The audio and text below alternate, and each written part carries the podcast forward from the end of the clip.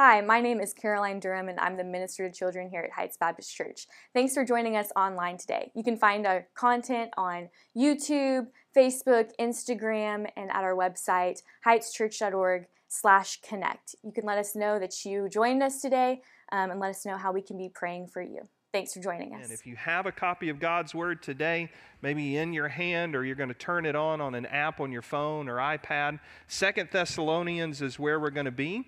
And Second Thessalonians chapter 3 is where we are today. We are finishing up our series in Second Thessalonians today. Uh, and then I want to invite you back next week and ask you to make sure that you are here. Uh, you have a special speaker next week, Pastor Chris Clemens from the Way of Life Church up in Pearland is going to be with you. I'm going to be up there. And so uh, if you're new within our church, uh, Way of Life Church is a, a rarely new church uh, there in Pearland that we've supported over the last couple of years and just kind of come alongside of them and help them uh, get off the ground and, and go. And, and so Pastor Chris and I, at least once or twice a year, we pulpit swap. And so I'll be up there, he'll be here, both services. And if you've not heard him uh, before, he is a blessing. And so I invite you back next week uh, for uh, Pastor Chris will be with you. In the meantime, we are finishing up Second Thessalonians this morning. And if you don't mind, if you're able to stand again as we read God's word together. And if you're new with us, again, we do this in the honor of the reading of the Word of God because we do believe it is God's Word, not ours. Paul writes in verse 6 of chapter 3 Now we command you, brothers, in the name of our Lord Jesus Christ, that you keep away from any brother who is walking in idleness and not in accord with the tradition you've received from us. For you yourselves know how you ought to imitate us, because we were not idle when we were with you, nor did we eat anyone's bread without paying for it. But with toil and labor we worked night and day, that we might not be a burden to any of you. Verse 9, he says, It was not because uh, we do not have that right, but uh, to give you in ourselves an example to imitate. For even when we were with you, we would give you this command If anyone is not willing to work, let him eat. Verse 11, he says, For we hear that some among you walk in idleness, not busy at work, but busy bodies. Now, such persons we command and encourage in the Lord Jesus Christ to do their work quietly and to earn their own living. But as for you, brothers, do not grow weary in doing good. If anyone does not obey what we say in this letter, take note of that person, have nothing to do with him, that he may be ashamed.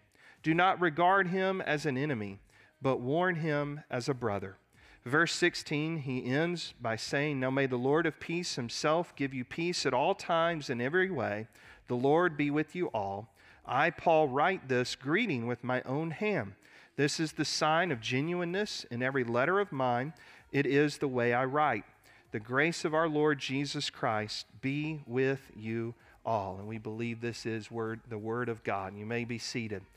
You know, for some of you, you have reached retirement age and you are no longer in a uh, work position. For many of you, you are probably going to enter that in the next few years uh, once you kind of graduate high school. And for some of you, many of you, you are in the workplace every day. Now, research shows there's a lot of workplace distractions uh, that happen every day. And uh, there's a list of what those workplace distractions might be. And let's just take a guess at what the top workplace distraction might be. Now, you could say it's social media, and that's going to be on the list. You might say it's my cell phone, and sure enough, that's going to be on the list.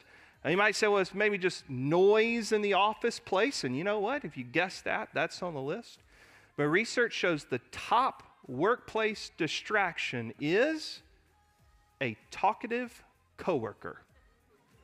Okay? Now, some of you are like, yeah, I've sat next to that person. Some of you slump down a little more and you're like, I might be that person, right? But that is, research shows the top workplace distraction. A talkative coworker. Now, it also shows that you can be focused and concentrating on a task, and even a five minute interruption of a conversation can cost really up to 20 minutes because after that conversation's done, it takes you time to get con- you know, back focused again. And so, really, workplace distractions, that talkative coworker could cost your company millions and millions of dollars every year because mistakes are made when you're not focused or just a lack of productivity happens. Paul, in the end of this letter, as he's writing to the church of Thessalonica, is going over distractions. He's going over, hey, there are people that are times in churches that are distracting other Christians from doing the mission that God's calling us to do. And so he's laying out a way in which we lovingly treat that person and help that person get back on track. And so this week, I want you to think all right, I'm going to go out into the week and I'm going to be out in the world and I'm going to be in my community, my home, my workplace, wherever God may have you be and you're going to have some distractions come your way. Things might get a little shaky this week in your life. And here's what I want you to remember from this morning in this passage, and it's right there on the screen. We put on the screen for you to be able to write down if you got a pad out note or you know write it there in your phone because you're going to need this statement this week. I guarantee you. Be unshaken in your commitment to follow the Lord. All right. So this week I want you to think about that because the distraction's going to come. Shaky times may hit you, and then you need to stop and say, okay, you know what? No.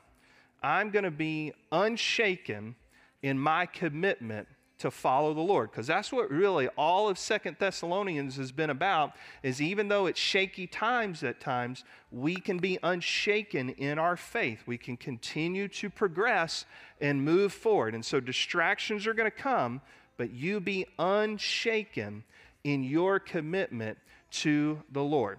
And so, Paul, in beginning of verse 6, gives us some instructions on how to handle someone who may be causing distractions in your personal life or in the life of the church. Now, I'm going to be real honest with you. Verse 6 is a hard verse because verse 6 is really going to push back, I think, a lot on our culture and how we view things. So we're going to spend some time on verse 6, and we're really going to try to unpack this, hopefully by the grace of God, and it will mature our faith and help us to be unshaken in our commitment to the Lord. Now, notice in verse 6, Paul says, Now we command you, brothers, in the name of our Lord Jesus Christ, you keep away from any brother who is walking in idleness and not in accord with the tradition that you received from us. And so, what Paul is saying is this if you have a brother or sister in Christ who is walking in idleness. Right, now walking in idleness means walking irresponsibly. So your translation may say walking irresponsibly. They're idle in their faith, they're off track uh, in living the way God wants them to live. Paul's saying, don't associate, walk away. It says in verse 6, keep away. Right? So there comes a point in a time where you might have to say, right now, I can't associate with you. I need to step away. I need to walk away. I need to pull away, right? Because what you're doing, I can't agree with. You're walking irresponsibly. You're walking idly. You're not obeying the Lord. And what was happening is really this is because we talked about this up in chapter 2 that Jesus is coming back. And so there's a lot of people in the church that were saying, well, Jesus is coming back at any point. So I'm just going to quit my job. And I'm, I'm just, I'm not going to work anymore because Jesus is coming back. I mean, it's, it's Monday. He may come back on Thursday. So why in the world did I need to work on Monday, Tuesday, and Wednesday if he's coming back on Thursday? I, I'm just going to quit. I'm just going to, you know, kind of hang out in my life and, and not, not do my job anymore. Well, understand a couple of things culturally here is this is a culture in which you don't get an unemployment check from a government. There's no governmental assistance in this way. So, what's going to happen is people who took that route of thinking, all right, woo, I'm just going to walk away, I'm going to quit, I'm not going to do my job, Jesus is coming back, and, and man, it could happen in this week, no point in working anymore. Well, you know what would happen in their life? About 6 p.m., they might start getting a little hungry. Noonday sun hits them at the peak of the day and they're a little hot, they're going to get a little thirsty. Maybe that last storm blew a hole in their roof and now rain's coming in. But their source of income is gone, right? They, they quit, they stopped working. And again, culture and day and time, there's not an unemployment check, there's not stimulus checks, there's not any of those checks you're getting from the government. So, who's now taking care of those who aren't working? It would be the ones who are working, right? And so they're kind of mooching off the other Christians in the church. Because they're like, you know what? We're not working. Jesus is coming back, but oh, hey, I'm hungry. I got a hole in my roof. I need some of this. I need some of this. I need some of this. So they're draining the resources of the faithful, even though they still could work. Do you notice verse 10? Verse 10 is real, real key in this, okay? So let's look at verse 10. He says, Even when we were with you, we give you this command. If anyone's not willing to work, let him not eat. Now, notice what he says very carefully there. He's not talking about ability levels, right? Because there are some people who don't have the ability to work. Maybe they're not of working age, maybe they're past, you know, the physical age of work. They might have a physical disability, they might have a mental disability. So, Paul's not addressing abilities, he's addressing willingness. So you have able bodied, able minded people of working age who's going, Jesus is coming back. I don't want to work, but what I expect is for all of you guys to take care of me. But there's another issue you should have uncovered and saw it and maybe marked it when we were reading that text in its entirety. And I know it's not going to be any of you guys. Okay, I know this isn't going to apply to 1030 service. Maybe it applied to 9 o'clock. Okay? Maybe it's the 9 o'clock service for verse 11. Right? Did you notice verse 11? There was a bunch of busybodies in the church. So they weren't working with their hands, but they were working with their mouths. Right? And they were gossiping and they were meddling in the affairs of all the other folks. Here's kind of a, a quick news flash soapbox moment. It's going to be real short, okay? So hang with me. I don't soapbox on a lot of things, but I'm just going to step on it real quick. We don't have to know everything that happens in each other's lives, okay? Like, I know we got this thing called social media and all that, but you don't have to know everything that happens in the life of someone else. So here's how you stop gossip in a church you stop gossip. That's how you stop it. You stop it. You stop listening to it, you stop spreading it, you stop engaging in it. Got it? There you go. I stepped off, okay? But that's what's happening. You, you got people who are saying, you know what, I want to work. But instead of, you know, working with my time, I'm going to meddle in my time. And Paul says in verse 6, they're not walking right. They're walking irresponsibly. They're loving, you know, they're leading irresponsibly in their lives. So what do we have to do? He says you got to you got to step away. You, you got to disassociate for a time. Now I know that rubs a lot of people wrong because a lot of people are going to take real exception to what Paul says because he says something in verse 6 again, and it appears in verse 10, it appears in verse 12. He says, Now we command you to do this. See that in verse 6? Verse 6, command. Verse 10, he uses the word command again. If you've got an NIV, it's going to say rule in verse 10, but rule and command are the same words. Verse 12, he's going to say this is a command. So Paul's saying this isn't a suggestion. This is a command. This is the way you handle these situations. Now, I know some of you are thinking about it this way because you're looking at me with that tone of voice that some of you can do, and, and you're thinking, wait one second. Who in the world is this guy? It is 2021. We are in Alvin, Texas. He wrote this almost 2,000 years ago to a church in Thessalonica that I probably couldn't find on a map if I wanted to, in a different culture, speaking a different language. Who in the world is Paul to say in my life, I have to do this? If that's your question, I want you to know fantastic question. If that's what you're thinking, listen, I want your questions. If you have questions, you have doubts of your faith, you have things sometimes, we welcome your questions. I really do. I'd love to sit down with you and talk to you all about those. And if that's just you this morning, you go, Who in the world is this guy? Who does he have the right to tell me what to do?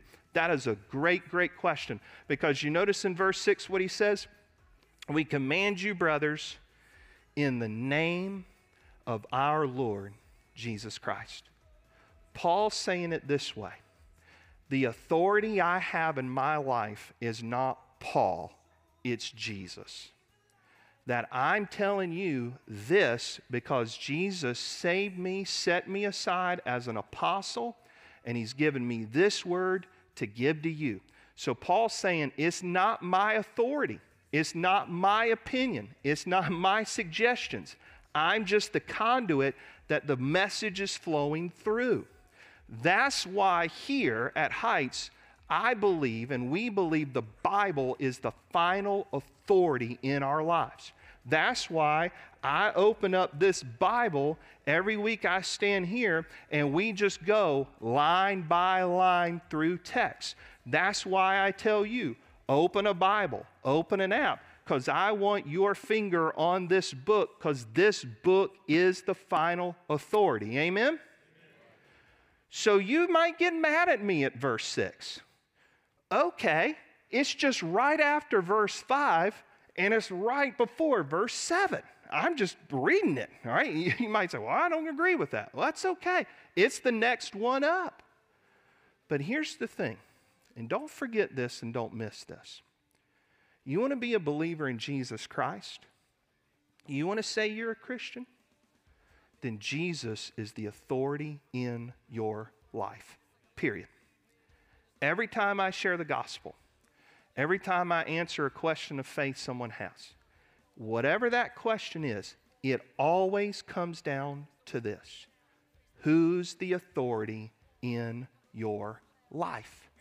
You or Jesus? If it's you, then you're not walking the way Jesus wants you to walk. If it's Jesus, then you're on the right side of that authority. Because as believers in Jesus Christ, to come to know Christ, you got to give him the username and the password of your life. You got to say, Jesus, here's my username, here's my password, you're in all my accounts.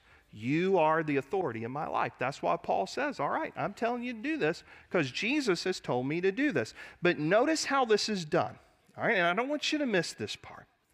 This is done lovingly and out of love. Because notice he says in verse 6 Now we command you, brothers, in the name of our Lord Jesus Christ, that we keep away from any brother who is walking in idleness and not in accord with the tradition you receive from us. Notice verse 15. He says, Do not regard him as an enemy, but warn him as a brother when we have to do this as believers in Jesus, and we have to come up to another brother and sister in Christ and say, Listen, I, I see this in you. I see you walking down a path that's just not good. We are warning that person as a brother or sister in Christ. We do it lovingly and out of love because we care about the person. Now, again, I know we're in a culture and a time right now where folks say it's not loving to do that. I always come back with it in this. If I see you playing in traffic in Highway 6, what's loving to do in that situation? For me to go, play away, right? Good luck. Or for me to go, don't play in traffic in Highway 6 because you could get run over, right? You can get hurt. It is loving to take that action, not ignore the action of play away. And for you and I, our job, because we love each other, we care for each other, is when someone's heading down a path that's wrong, that's against the Bible, is to come to them and say, Don't head down this path. We love you, we care for you. This can end badly for you. But again, I, I know that's foreign to us because right now we, we're, we're allowing a mentality to slip into our churches and in our homes where we might say, if you disagree with my action, you disagree with me as a person. And I want you to hear that. That's not biblical. You can love somebody, care for somebody deeply, disagree with their action, but still love them. You know, and I, have I've said this to uh, my, our oldest son, David, who's 16 now, ever since he was a, a little guy. I mean, he probably doesn't remember when I started saying to this to him, but I, I said this to him constantly growing up and still do. I say, I love you, and I'm always going to be your dad, and I'm always going to love you. But that does not mean I'm always going to agree with what you do. You will do some things in your life I don't agree with at all. But I will always love you because I'm always your dad. All right, as brothers and sisters in Christ, that's the approach we take. We love the person. And even though we have to correct the action, does not mean that we're not saying this person is valuable anymore or we don't love you anymore. No, no, no. We're helping you get back on the right track that God intends you to be on. And so Paul's saying, listen, there's going to be distractions at times. There's going to be people in life at times that are, are kind of busybodies and they're gossiping about things and they're meddling in affairs they don't need to be in. But he says, you know what you need to do? Be unshaken in your commitment to the Lord. Be unshaken in that. You keep following Jesus. You keep going the path God wants you to go on. That's why he says in verse 10 For you yourselves know how you ought to imitate us, because we were not idle when we were with you, nor did we eat anyone's bread without paying for it.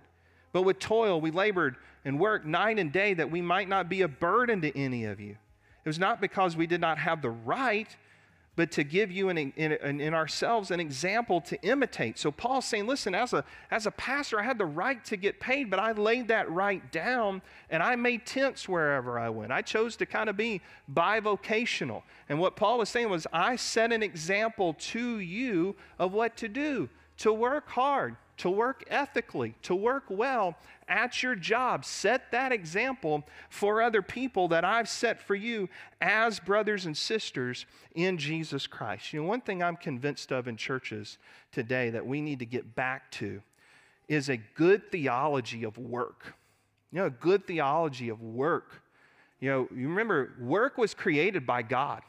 Back in the Garden of Eden, Genesis chapters 1 and 2, before the fall, when everything was perfect and everything was great, God told Adam and Eve, You got to go to work. You got to tend and keep this garden.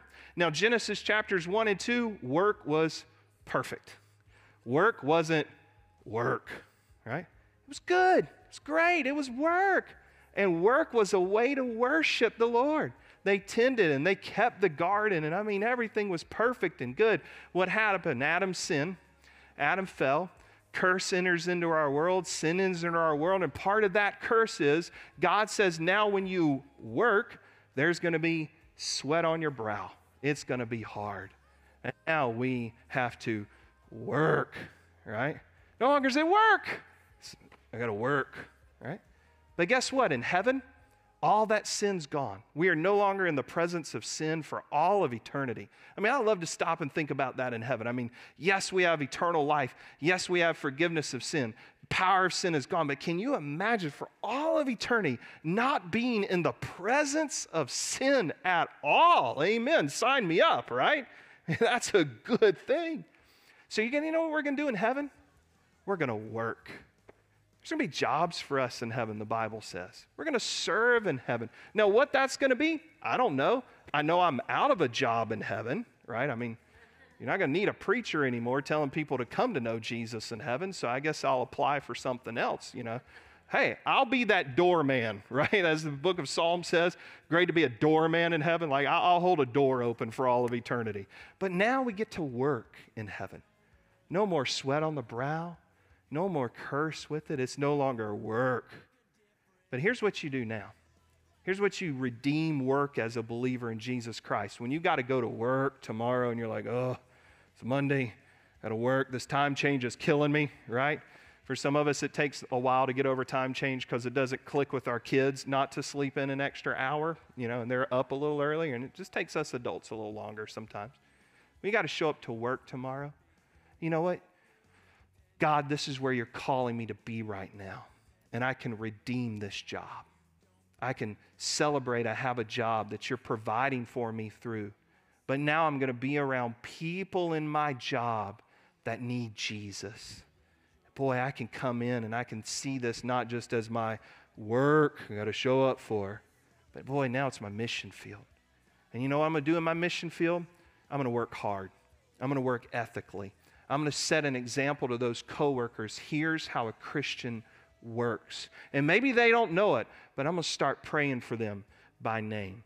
Every time I pass that room, I pass that desk, I'm going to think about them. I'm going to think how I can serve them. I'm going to think how I can love them. I'm going to think how I can pray for them. You know, for, for many of you that get to go into a workplace environment like that, I've told you this before, I told First Services, I'm honestly jealous of that. You know why? Because I show up to work every day here, and all our employees better know Jesus as the Lord and Savior of their life. Okay? I mean, like, I don't get a chance to just go to a job where I'm surrounded by lost people all day long. Many of you do. Don't waste that opportunity. Be that missionary right there in your office. Thank the Lord. You've put me around lost people today that I can have a positive impact in. For me, I've got to work hard to get in our community to find those avenues for me to be able to share the gospel. For some of you, you just got to wake up and go to your job tomorrow, and you're there. So think about verses 7 through 10. To say, Lord, you're going to give me an opportunity you're giving me an opportunity to have a great impact for your kingdom. And yes, there may be workplace distractions, and there's that person in the office that distracts me. Yes, there's busybodies. Yes, there's people meddling. Yes, there's people that discourage me. But you know what I'm going to do today? I'm going to remain faithful in my commitment to follow the Lord. I'm going to not let that shake me up in my commitment to follow the Lord. That's why Paul says in verse 13 this As for you, brothers, do not grow weary in doing good. If anyone does not obey what we say in this letter, take note. Have nothing to do with them for a time, is what Paul's going to say, till they come back and they get back on the right track. Don't regard him as an enemy. Warn him as a brother. Love him as a brother or sister in Christ. But verse 13 do not grow weary in doing good. That, that word weary there, it's, it's not speaking of a physical weariness, He's talking about an emotional weariness, a spiritual weariness. Because I know we can get weary as Christians. You look out at the culture and you think, man, our, our country's heading farther and farther and farther away from God every day, and it seems like it's happening quicker than what it used to. You might grow weary about a situation in your life. You might grow weary about something that's been said about you you know, somebody saying something, spreading some rumors on you, and you just grow weary about it. And you say, you know, I just, I don't know if I want to do this anymore. I don't know if I want to keep following this Jesus. I don't, I don't know if this is right and good anymore to keep doing this. I'm just getting tired of all this. It seems shaky all around me, and I just want to quit. I want to throw up my hands. I want to walk away. You know, this isn't the only time that Paul says this in the New Testament says in Galatians chapter 6, verses 9 and 10, he says, Let us not grow weary of doing good, for in due season we'll reap if we don't give up. So then, as we have the opportunity, let us do good to everyone, especially those who are of the household of faith. And I love 1 Corinthians verse 15 or chapter 15 verse 58 where he says, "Therefore, my beloved brothers, be movable, steadfast, always abounding in the work of the Lord, knowing that your labor is not in vain. So maybe this morning you're a little weary. Things are shaky. And you're just saying, you know what? I'm just, I'm weary in my soul over everything that's going on. This is why Jesus says, Come to me. It's why Jesus gives us an invitation in the Bible, why we call people to Christ, because Christ is the ultimate inviter. Matthew chapter 11, verse 28, he says, Come to me, all who are weary and heavy laden, and I'll give you rest. I'll give you rest in your souls. I'll give you rest over what's causing you to be weary from. He says, Come to me. And I love that by Jesus because Jesus is never weary when we ask for forgiveness. Jesus doesn't get weary when we come to him and we come to him. Jesus doesn't get weary when we pray to him. Jesus doesn't get weary over praying for us. And so he is the one that says, I'm the one that's ultimately unshaken in everything that's happening. You come to me. You find rest in me. You find that ability to be unshaken in your faith in me because all of that is by his amazing grace. Just by his amazing grace. We once were lost, but now are found. Once was blind, but now we see. Why? Because a man by the name of Jesus went to a cross on Calvary. And he died for all those moments and times where you're weary. And right now, he just says, Come to me. So, will you bow your heads? Close your eyes as we're finishing this letter this morning. I want you just to right now make that commitment. God, I want to be unshaken in my commitment to following you. There may be something that happens in your life that's going to be a little shaky. Someone makes a decision you disagree with. Something happens at work, something happens medically. And I want you right now to say, Lord, no matter what's going to happen, help me to be unshaken in my commitment to you. Maybe today there's weariness in your soul. Maybe today you're, you're weary. You look out at culture and you, you think, man, it's just, it's moving fast, fast, and fast away from God. And, or I'm weary, I want to give up. You make a commitment today to keep going. Say, no, that's not going to shake my commitment to you, Lord. Maybe there's somebody in your life right now you're weary about praying for. You've been praying about a situation to change. You're not seeing the change yet. Been praying for them to come to know Christ and you haven't seen it yet. Will you still call out their name before the Lord today? Say, God, help me not to grow weary in loving them and praying for them because, Lord, you didn't grow weary in my life when I ran from you. Maybe today is come to know Jesus as the Lord and Savior of your life. Simple question Who has the authority, you or Jesus? Have you given them all the usernames and passwords of your life today? Have you let them in? Said, Jesus, you have all the authority. Bible says until you do that, you can't be saved. Because we come to Jesus as our Savior and our Lord. So maybe today you're ready to do that. If that's you right now, you can simply pray with me, whether you are in your home or right here in this worship center. Dear God, I'm ready to follow Jesus as my Lord and Savior. I believe He died on the cross for my sin. I believe He rose from the grave. I'm committing my life to following Jesus. Father God, I pray this morning that we do not grow weary in doing good. Help us to be steadfast, immovable, always abounding in the work of the Lord, knowing that our labor is not in vain. And Father, I, I pray today that even though things seem shaky around us, even though there's times people say things about us and meddle in our affairs, and we all go through that, whether it's a coworker, a church member, a family member, a friend, Lord, I pray that we stay committed and unshaken to follow you. Lord, thank you that you have been committed to us. We pray in Christ's name. Amen. Amen.